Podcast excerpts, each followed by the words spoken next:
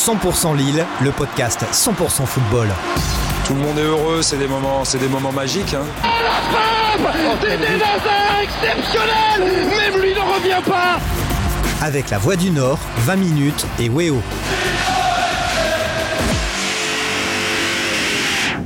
Salut à tous, soyez les bienvenus. C'est parti pour un nouveau numéro de 100% Lille. J'espère que vous allez bien. Euh, Comme d'habitude, comme chaque semaine, on est ensemble donc pour pendant une petite demi-heure pour parler bien sûr de l'actualité euh, du LOSC, un podcast que vous, euh, vous pouvez retrouver et écouter sur lavoidunord.fr, mais aussi 20minutes.fr et podcast que vous pouvez euh, regarder tranquillement chez vous le lundi sur Weo. Alors aujourd'hui avec moi, euh, Sébastien Loué. Ça va Seb? Salut. Également Christophe Kuchli. Salut Christophe. Salut. Jean-François Soleri. Salut Seb. Ça va Jeff? Et puis euh, Olivier Fosseux. Coucou Olivier. Bonjour à tous et à toutes. Alors trois thèmes dans, euh, ce podcast. hein. Euh, on va revenir bien sûr sur le succès euh, précieux du LOSC à Montpellier et puis ensuite on se penchera sur la, gestion des, gardiens et on terminera avec la, semaine à venir. Il y a bien sûr ce match face à Metz mais surtout, surtout ce match face à Chelsea 8e aller, 8e de finale aller hein, de, de Ligue des Champions. Allez c'est parti. 100% Lille, 100% football. Le premier thème donc de, ce podcast, on le disait, hein, ce succès euh, précieux du LOSC qui restait sur euh, deux défaites en Ligue 1, défaite à Brest et puis euh, la gifle hein, reçue face au Paris Saint-Germain. Messieurs, on n'a pas vu un, grand LOSC, je dirais même plus qu'on a vu un, un LOSC assez poussif, mais la victoire est là, peut-être un, petit peu chanceuse aussi. Ouais, mais il en faut aussi de temps en temps. Et finalement, euh, j'ai pas forcément beaucoup de souvenirs cette saison d'un match où on s'est dit tiens, le, le LOSC a gagné avec beaucoup de chance. Donc ça arrive dans une saison. C'est vrai que c'était pas brillant, brillant, mais par contre, c'était, euh, il y avait un peu de cohérence euh, défensivement, ce qui est déjà pas mal. Après le naufrage contre le PSG, un gardien qui a fait un match euh, plutôt correct, et puis ils ont été opportunistes et ils n'ont pas pris de but. Ça fait déjà pas mal de choses qui ne leur sont pas arrivées souvent cette saison. Donc, disons que vu le contexte, il y a largement de quoi s'en satisfaire, quoi. Messieurs, on a senti beaucoup de fébrilité chez les joueurs lillois. On a l'impression que la- le traumatisme hein, de, la, gifle reçue face au Paris Saint-Germain, on rappelle, hein, le 5 buts à 1, était encore présent. On sentait que bah, les Lillois avaient vraiment du mal à se projeter, à aligner les, les passes. On sentait qu'ils étaient encore traumatisés. Ouais, ce qui est amusant, c'est que l'équipe de Montpellier, la semaine d'avant, avait été totalement baladée par Saint-Etienne. Alors, on avait craqué qu'en fin de match, mais je me souviens, passer la première demi-heure, c'était euh, fort à l'amo et Montpellier avait fait que défendre. Et du coup, même s'il y avait le retour de Savanier, même si cette équipe est un petit, était un petit peu mieux pourvue que la semaine précédente, ça fait un peu bizarre, en ayant vu les deux matchs, de dire Saint-Etienne a totalement étouffé Montpellier et Lille a vraiment galéré, a fait euh, parfois jeu égal, sinon en étant plutôt dominé. Alors, c'était pas non plus euh, un truc ultra dominateur de la part de Montpellier, mais c'est vrai que, alors il y a le résultat et dans le foot à la fin, bon, il y a quand même un aspect euh, comptable qui fait que c'est bien de gagner. Maintenant, je sais pas, à part sur l'aspect défensif et sur le côté ah, mental, on s'en est sorti, sur quoi tu vas vraiment pouvoir bâtir euh, sur le plan du fond de jeu, etc. Sur ce match-là, je suis pas persuadé qu'il y ait non plus de grandes leçons à tirer pour les semaines suivantes de se dire ah Jallo, ah Goodmunson, etc. Ça, on peut compter là-dessus. On va remettre ça la semaine prochaine. C'est vrai que c'est un petit peu, un petit peu mi figue mi raisin pour moi. Mais c'est sur le plan mental, surtout peut-être que cette victoire va faire du bien euh, avant de recevoir Metz, et puis surtout Chelsea. Il fallait surtout remettre, enclencher la, voilà, la, la dynamique de, de victoire, hein, euh, Jean-François, non Ouais, évidemment, ça fait du bien d'avoir un peu de chance, comme le disait Seb. Euh, depuis le début de saison, le LOSC se fait très très souvent rattraper dans les fins de match. Là, on a l'impression que ça s'est un petit peu inversé. Alors, on va évidemment pas s'en plaindre. Euh, on le sait, la réussite, ça peut engendrer la réussite. Donc, partons sur cette base-là, même si, comme Christophe le dit, il n'y a pas grand-chose à en retirer du côté du jeu, pour essayer de reconstruire quelque chose d'un peu plus solide mentalement. Euh, évidemment, les Lillois étaient fébriles. Hein, on, ne pas l'être après le match de Brest, le match de Paris, euh, sans savoir comment le, gardien allait se comporter. euh, évidemment, c'était un match compliqué, donc c'est- ça part de pas grand-chose, mais ça, ça peut aller que vers du positif pour l'instant. Olivier, dans, ton article paru dimanche dans La Voix du Nord, dans ton résumé de match, hein, tu écris la victoire des Lillois s'est sans doute dessinée dans la semaine bien avant le but de, de. Bon, il y a bien sûr la, la titularisation de, de Jardim, ça on va, on va y revenir à la place de Garbage, mais qu'est-ce qui a été euh, différent finalement euh, bah, des semaines, des autres semaines quoi? Qu'est-ce qui s'est passé de différent dans cette semaine de préparation du coup avant le match de, de Ben, Montpellier? Sur, ce qu'on a réussi à, gratter un petit peu à, Montpellier, c'est qu'effectivement, il, y a eu, euh, il y a eu beaucoup. Le, groupe pro a été vraiment encadré euh, euh, par le staff, par le président, par aussi Sylvain Armand, le conseiller du président, vraiment le, but c'était de, mettre les choses, les, problèmes sur, la table et d'essayer d'avoir un résultat parce que écouté ce que vous disiez avant avec le, côté mental d'une victoire, mais il faut d'abord être sur le côté comptable. Mmh. Si Lille n'avait pas pris trois points à Montpellier, je pense que euh, c'était quasiment faire une croix sur l'objectif du début de saison, là, alors qu'il reste dix journées. là, finalement, vous revenez, comptablement parlant, à deux points de, la première, enfin, de la cinquième place qui est pour l'instant européenne. On va, on va pas on va pas aller plus loin que ça parce qu'il y aura peut-être la sixième place qui le sera aussi en fonction du résultat de la Coupe de France. Mais en tout cas, il y a déjà cet aspect-là. Et effectivement, dans la semaine, euh, euh, bah, il y a eu beaucoup d'échanges entre les joueurs, entre le président et les joueurs, entre l'entraîneur et les joueurs, l'entraîneur et le staff. Et puis finalement, dans son 11 de départ, euh, Gourvenec fait quand même quatre changements, un par ligne, dont forcément le gardien dont on va revenir dans quelques minutes. Mais il y a aussi eu d'autres choix, notamment de toute de tout changer le côté gauche. Alors après, ça n'a pas été parfait, mais il a quand même changé ce côté-là. Il a essayé de mettre Angel Gomez, qui, depuis son arrivée, euh, réclame un petit peu de jouer plutôt dans l'axe que sur un côté.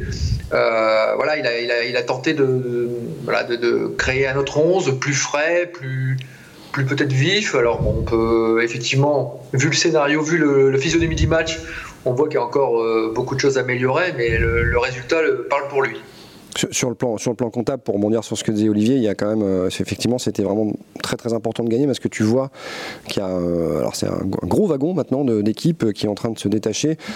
Euh, à partir du classement de Lille, c'est-à-dire du, 10e jusqu'au 5e, 4e. Il y a très très peu de points d'écart.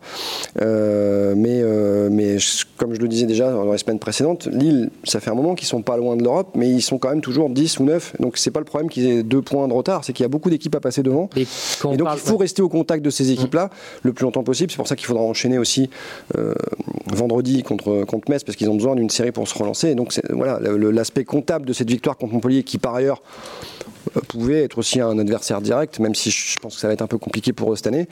Voilà, ça, c'est sûr que c'était très très important, voire essentiel, euh, vu, le, vu ce qui vient de se passer au LOSC ces dernières semaines. Quand on parle de l'Europe pour Lille, maintenant on pense forcément Europa League, la Ligue des Champions, ça paraît quand même maintenant. Euh, Marseille a fait le trou, euh, Nice et Strasbourg aussi qui, qui cartonnent, quoi, ça paraît maintenant. je veux dire, il faut jamais dire jamais, mais enfin personnellement, ici ça fait un moment qu'on se dit qu'ils peuvent jouer l'Europe, mais que la Ligue des Champions ça va être compliqué. Enfin, je, ne me souviens pas de quelqu'un qui a parié pour la Ligue des Champions ici. Et puis il n'y a rien d'illogique dans le classement. C'est-à-dire que tu vois les matchs de Nice, de Marseille, c'est un niveau moyen qui est supérieur à celui donc tu peux même pas espérer un retour à la normale, genre une équipe gagne tous ses matchs 1-0 par miracle. Là, finalement, c'est quand même un classement assez conforme. Et, encore une fois, ils sont dixièmes depuis un moment, en fait. Enfin, ils sont 10, 9, 8. Ils ont jamais... Ça fait un moment qu'ils n'ont pas été au-dessus de la huitième place. Donc, imaginez qu'ils arrivent avec une bonne fin de saison à être 5, pourquoi pas? Deux ou trois, euh, déjà, il faudrait déjà que eux fassent une très très, grosse fin de saison et que effectivement, comme dit Christophe, il y ait une, deux, voire trois équipes, parce qu'il ne faut pas oublier Strasbourg qui est quand même sur une très très bonne lancée, euh, qui s'écroule un petit peu quoi. en, plus, euh, en plus, tu, as déjà joué Marseille deux fois, donc il y aura confrontation directe par rapport à Marseille. Et si on regarde le calendrier, le LOSC termine quand même par Monaco, Nice et Rennes. Ouais. Messieurs, avant de passer au deuxième thème, euh, un petit mot quand même sur le, le, couloir gauche. Hein. On sait, Regnido est parti à l'Atlético Madrid. D'ailleurs, il a été titulaire hein, face à, face à Retafe.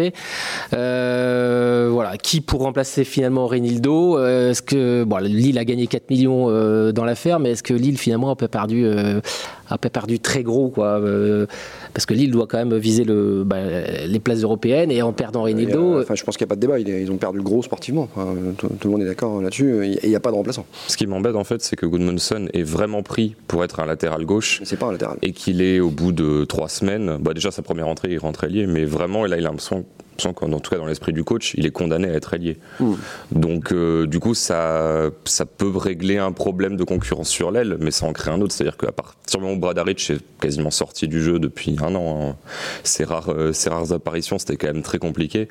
Euh, c'est-à-dire que là, tu n'as plus vraiment de latéral gauche en fait. Tu es obligé, de, es obligé de bricoler ou alors de faire descendre quelqu'un que tu estimes ne pas être bon défensivement. Il reste la seule solution, Diallo. Mais ça fait un peu bricolage finalement. Bah, je ne sais, pas, je sais pas ce qu'a pu ressentir ou ce qu'a pu euh, avoir Olivier euh, depuis qu'il était à Montpellier, mais euh, effectivement c'était une solution a priori de, on va dire d'urgence par rapport au naufrage qu'il y a eu contre le PSG. Mais euh, ça ne m'étonnerait pas que Diallo soit titulaire à Chelsea, par exemple. Enfin, je ne sais pas ce qu'en pense Olivier, mais. Donc, euh, oui, alors le, euh, déjà, en tout cas, Montpellier avait clairement cerné cette zone-là pour attaquer, puisque toutes les attaques, toutes les actions dangereuses en première mi-temps viennent sur ce côté, sur ce côté-là, hein, parce que les deux frappes au premier poteau que qu'arrête Jardim, c'est des passes dans le dos de Diallo. Donc ça avait été clairement identifié, et donc je pense que les futurs adversaires du LOSC vont, bah, vont aller dans le même euh, registre. Après Diallo, sur son match, euh, moi j'ai trouvé qu'effectivement il a, il a peut-être pris un peu trop de risques en début de match, ce qui fait qu'il s'est découvert. Après, il, s'est recentré sur son travail défensif, euh, notamment en deuxième mi-temps, et surtout quand Lille a, mené au score. Et là, on a senti que c'était quand même en un contre un quelqu'un qui était assez difficile à, à passer. Ensuite, euh, pour Chelsea, oui, apparemment, oui, pour moi, ça, me paraît la solution la plus viable, sachant que euh, vendredi, il devrait jouer à droite, puisque Shelik est suspendu. Ouais, c'est le couteau suisse, comme euh, tu l'as écrit d'ailleurs, hein, si bien dans la, dans la Voie du Nord, Voie du Sport, c'est le couteau suisse du LOSC. En tout cas, il faudra suivre ça, le, poste d'arrière-gauche, dans les semaines à venir. Allez, deuxième thème de, bah, du podcast, Léo Jardim, intérim ou long terme? 100% Lille, 100% football. Alors terrible ou long terme pour euh, bah, ce poste de gardien, hein, pour Léo Jardim qui a suppléé un hein, Gerbich qui avait qui a réalisé un match catastrophique face au, Paris Saint-Germain. Il fallait faire quelque chose. Donc euh, terrible ou long terme, c'est la question qu'on peut se poser. On a vu euh, finalement un, très bon match de, de Léo Jardim face à Montpellier, mais ensuite, qu'est-ce qui va se passer? On a vu un bon match de Jardim euh, à Montpellier, euh, très bon, on n'est bah, pas encore là. Mais non, mais c'est vrai qu'on l'avait vu aussi tellement aussi en difficulté, en début de championnat. Il faut rappeler quand même qu'il il a, fait, les matchs de préparation. Il a fait, le job, il, a pas, il a, fait des beaux arrêts, il n'est pas toujours très sûr sur ses prises de balles. pas que ça dégage une sérénité. il n'y a pas un style très académique. Mais en tout cas, euh, c'est un bon début.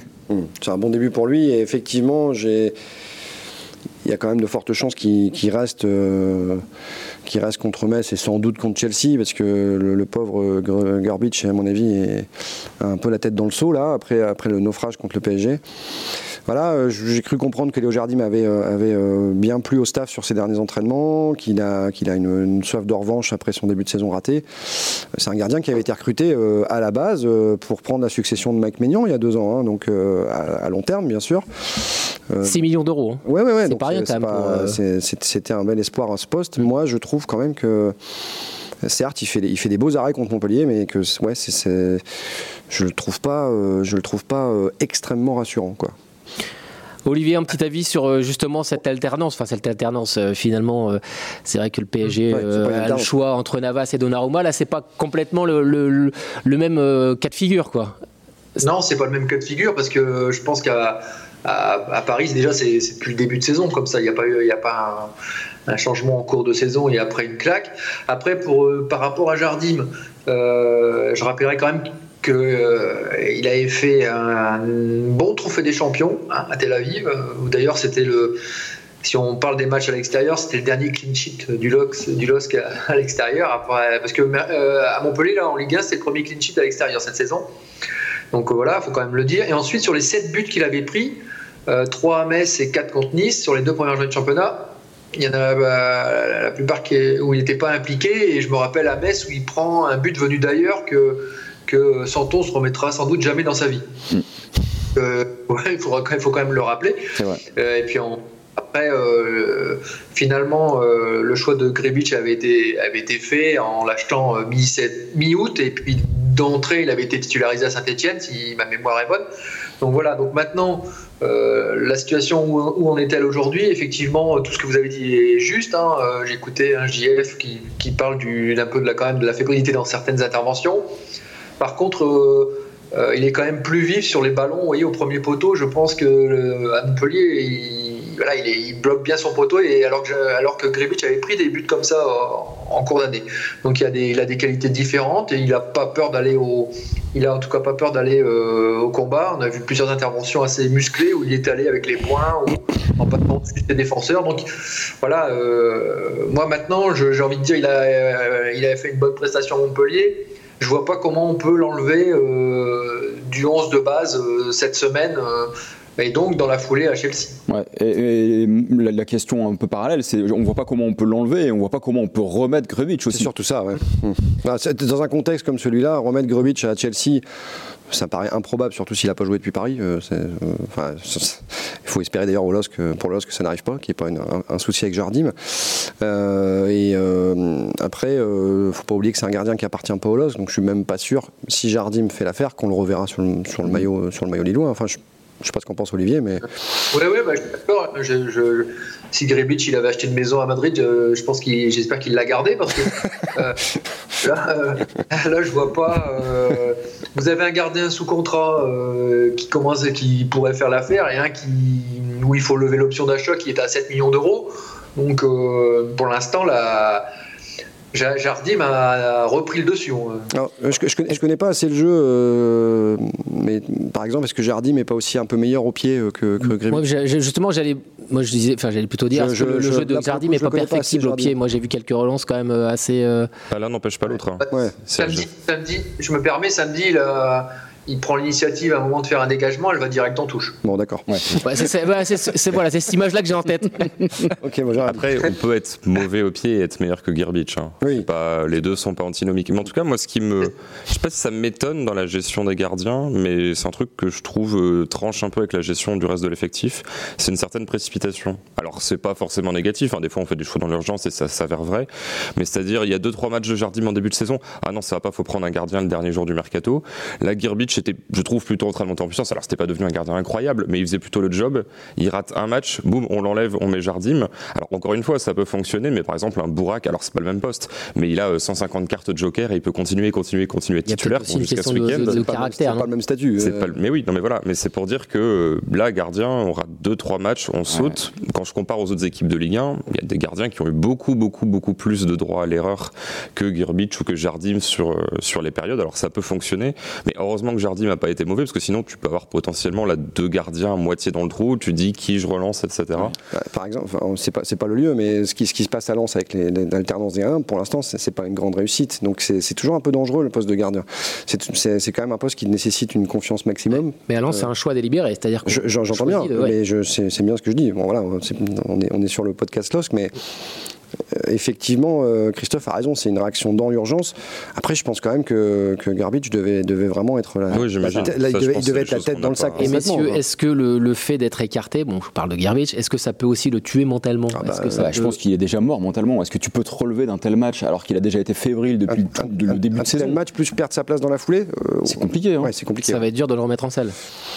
Bah, il y a déjà beaucoup de doutes sur son niveau, même si effectivement il progressait un peu, on le sentait, mais mmh. il y avait quand même beaucoup de doutes sur son niveau depuis le début de saison. Là, il, là, il réalisait un match euh, qu'on a quand même rarement vu à, à, à ce niveau-là. Mmh. Honnêtement, moi je comprends la décision de, de, de, de le mettre de côté. Hein. C'est très très compliqué de se relancer après un match comme ça. On devrait revoir donc Léo Jardim dans les buts, enfin dans, dans la cage face à Metz. Euh, quid de la Ligue des Champions qui arrive très vite?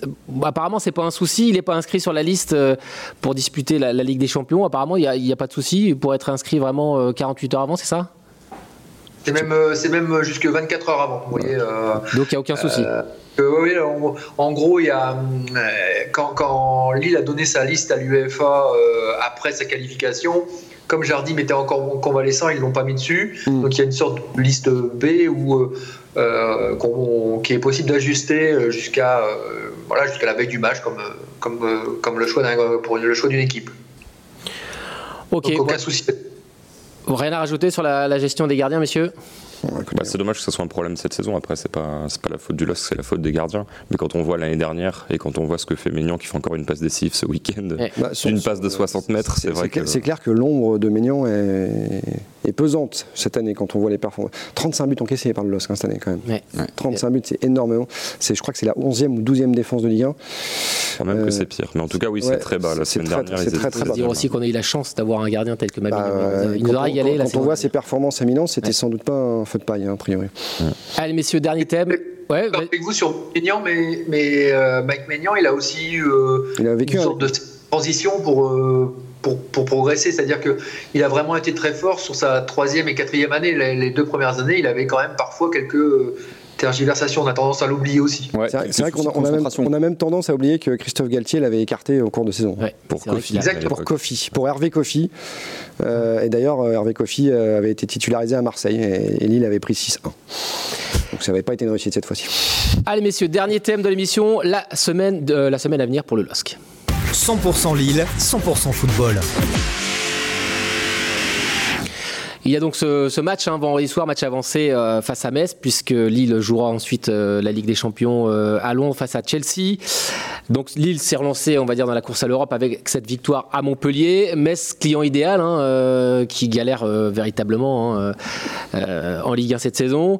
L'occasion d'enchaîner avec une deuxième victoire, mais il y a ce match face à Chelsea qui va être quatre jours plus tard la difficulté pour Jocelyn Gourvenec et pour les joueurs, ça va être de, rester vraiment focalisé sur la Ligue 1 et de se, mettre à 100% euh, dans ce match face à Metz, alors que 4 jours plus tard, il y a peut-être le match le plus important de la saison. Ça, paraît effectivement être le principal danger euh, qui guette le LOSC vendredi. Euh, c'est quand même un rendez-vous que tout, le groupe, à mon avis, attend depuis deux, mois et demi.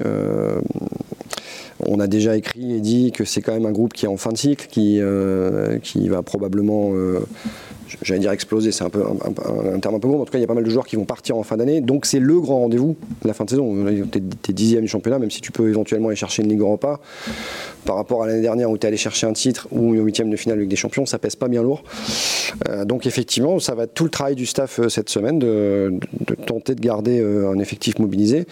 Je suis curieux de voir aussi quel compo va être aligné contre Metz. Est-ce que Jocelyn Gourvenec va faire on va dire, une grande répétition de l'équipe qui sera à Chelsea, euh, nonobstant les suspendus et éventuels absents.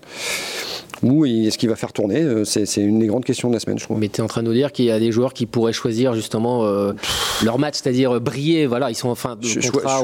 choisir, il y a toujours un aspect de volonté absolue, mais ça se fait parfois dans l'inconscient. Hein, je veux dire, quand tu as euh, quatre jours plus tard un match à, Chelsea, euh, c'est sûr que la réception de Metz, ça te fait pas forcément très envie. Et toujours la peur aussi de peut-être de se blesser aussi. Il peut y avoir ça aussi, effectivement. alors, on, a souvent l'habitude d'entendre les entraîneurs dire qu'il faut penser qu'au prochain match. Là, les Lillois seraient bien inspirés de le faire, hein, honnêtement. Parce que le match le plus important pour moi, c'est celui de Metz, c'est pas celui de Chelsea, où honnêtement, il n'y a pas grand-chose à espérer pour le LOSC. Alors que les trois points face à Metz euh, permettraient, comme le disait Seb tout à l'heure, de rester dans ce paquet entre 5 et 10 et d'espérer quelque chose pour la fin de saison. Et il y a tellement de chantiers au LOSC qui peuvent, euh, sur lesquels les Lillois peuvent travailler, qui seraient bien inspirés de le faire contre Metz. Hein. Le gardien, la défense, ne pas prendre de but, mm. et l'attaque, surtout, on n'a pas parlé de l'attaque mais comme le disait Olivier très bien dans la voie des sports ce matin, il y a eu un seul but marqué par les attaquants de Lillois depuis le début de l'année 2022. Donc le match contre Metz tombe à point nommé pour essayer de travailler un petit peu ces chantiers-là sans trop penser à Chelsea. Ouais, c'est vrai, Jonathan David, Liadji, Wea, Benarfa, Bamba, Ilmaz, Angel Gomez, tout ça, ben finalement, ça fait qu'un seul but. C'est un vrai souci, ça, avant de, peut-être pas de jouer Metz, mais avant d'aller jouer Chelsea, euh, avec un seul but marqué, une prestation vraiment euh, mi-figue, mi-raisin, euh, comme face à Montpellier. Est-ce que ce Lille-là, finalement, messieurs, peut aller inquiéter Chelsea? Qui vient de gagner la Coupe du Monde des, clubs hein, face à Palmeiras. La question, c'est quoi? Est-ce qu'il y a un souci en attaque ou est-ce qu'ils peuvent inquiéter Chelsea? Non, mais enfin, le tout, quoi, le, le, package. est que, parce que sinon, c'est oui et non. Oui, il y a un souci en attaque, et, mais qu'en fait, date pas d'hier, hein, parce que Jonathan David, euh, j'allais dire cacher un peu la misère jusqu'en décembre, parce que les attaquants n'ont pas beaucoup marqué cette saison, à part lui. Mm. Euh, et, euh, et, J'espère me tromper, mais a priori non. Non, ils peuvent pas inquiéter Chelsea. Match aller-retour, ça va être Un match aller-retour, ça me paraît beaucoup trop, beaucoup trop haut pour cette équipe. Et je pense pas que le point clé, ça soit l'attaque. Alors évidemment, hein, quand tu marques des buts, voilà, surtout à l'extérieur. Il va déjà falloir ne pas prendre de but, effectivement. Mais pour moi, vraiment, ce qui va être testé là-bas, c'est la défense. C'est-à-dire l'attaque aura peut-être une, deux, trois situations en contre, mais ça sera beaucoup moins qu'en championnat. Donc tu pourras pas leur en vouloir a priori, hein, évidemment, si ça rate des occasions, parce que tu n'en auras pas beaucoup, tu passeras ton temps à courir après la balle. Ce qui va être testé, c'est la défense et le gardien. Donc euh, j'ai envie de dire qu'effectivement, Metz, il peut y avoir un aspect répétition générale, mais je pense vraiment que les physionomies de match seront tellement différentes mmh. qu'il se peut qu'après le match contre Metz, on se dise mince, euh, cette équipe a eu 150 occasions, n'a pas réussi à marquer, et que le match suivant, tu, en fait, tu te poses pas du tout la question et que tu te dises juste, euh, bah, c'était sauf qui peut pendant tout le match. Heureusement, Lille a tenu, mais bon, je pense vraiment que ça sera tellement différent qu'il faut être à fond sur les deux matchs, mais qu'un secteur peut être en vue une semaine et la semaine suivante, on se pose absolument plus la question. Olivier, peut-être sur la, semaine à venir des, Lillois Ben, euh, oui, euh, je pense que tout ce qui a été dit est très, très juste. hein. Ne pas prendre Metz à la légère, mais l'emporter pour euh, rester, rester dans, la, dans la course à l'Europe. parce que sachant que, que Lille aura un calendrier euh, très difficile jusqu'à la fin de saison, hein, en rencontrant plusieurs adversaires directs. Et puis euh, Chelsea qui est un des poids lourds du football européen. Euh, on l'avait vu quand on y était allé il y a, deux ans, qu'il y a une ambiance, en plus une ambiance particulière. hein, et, puis c'est une grosse équipe qui va, tenter de faire la différence au, au match aller pour remettre les, points sur les i. Ça va, comme le disait très justement Christophe, euh, il va falloir être énormément euh, solidaire et puis avoir un gardien euh, capable des plus grands. des plus grandes prouesses sur sa ligne. Allez, il reste une petite minute. Qu'est-ce qui vous impressionne le plus donc, dans cette équipe de, de Chelsea euh, euh, version Thomas Tuchel hein, Parce que c'est qu'on avait connu le, le Chelsea il y a deux, c'était il y a deux ans. hein, enfin, Deux ans, euh, ouais, c'était ouais, a Lampard à l'époque. Et on a l'impression que cette Chelsea a complètement changé de dimension là. Ouais, alors il y a beaucoup de choses. En ce moment, c'est un peu moins bien. C'est-à-dire quand même la finale du mondial des clubs, euh, ça gagne en prolongation contre Palmeiras. Il n'y a pas non plus une marge incroyable, mais c'est que cette équipe peut confisquer la balle et aller dans le camp C'est adverse. ça. Ne pas forcément prendre de risques, mais impossible de sortir la balle. Et c'est-à-dire que quand on parle par exemple du jeu au pied, euh, alors de certains défenseurs lillois, mais du gardien, euh, c'est-à-dire si t'oses pas prendre des risques sous pression, ça peut être comme face à l'Ajax ou au match aller. T'osais pas trop relancer, tu rendais la balle, elle revenait, tu rendais la balle, elle revenait. Et là, je voilà, c'est si le gardien n'est là, pas hyper bon au pied. euh, Et là, enfin, Christophe sera.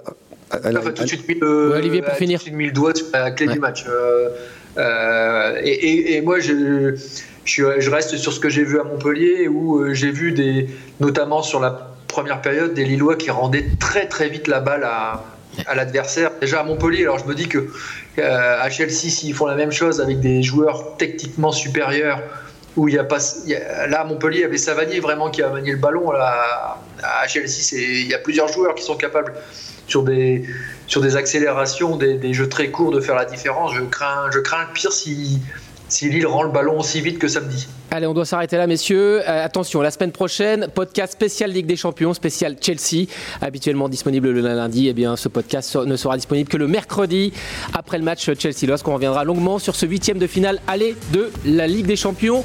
À la semaine prochaine. Merci. 100% Lille, le podcast 100% football. Tout le monde est heureux, c'est des moments, c'est des moments magiques. hein.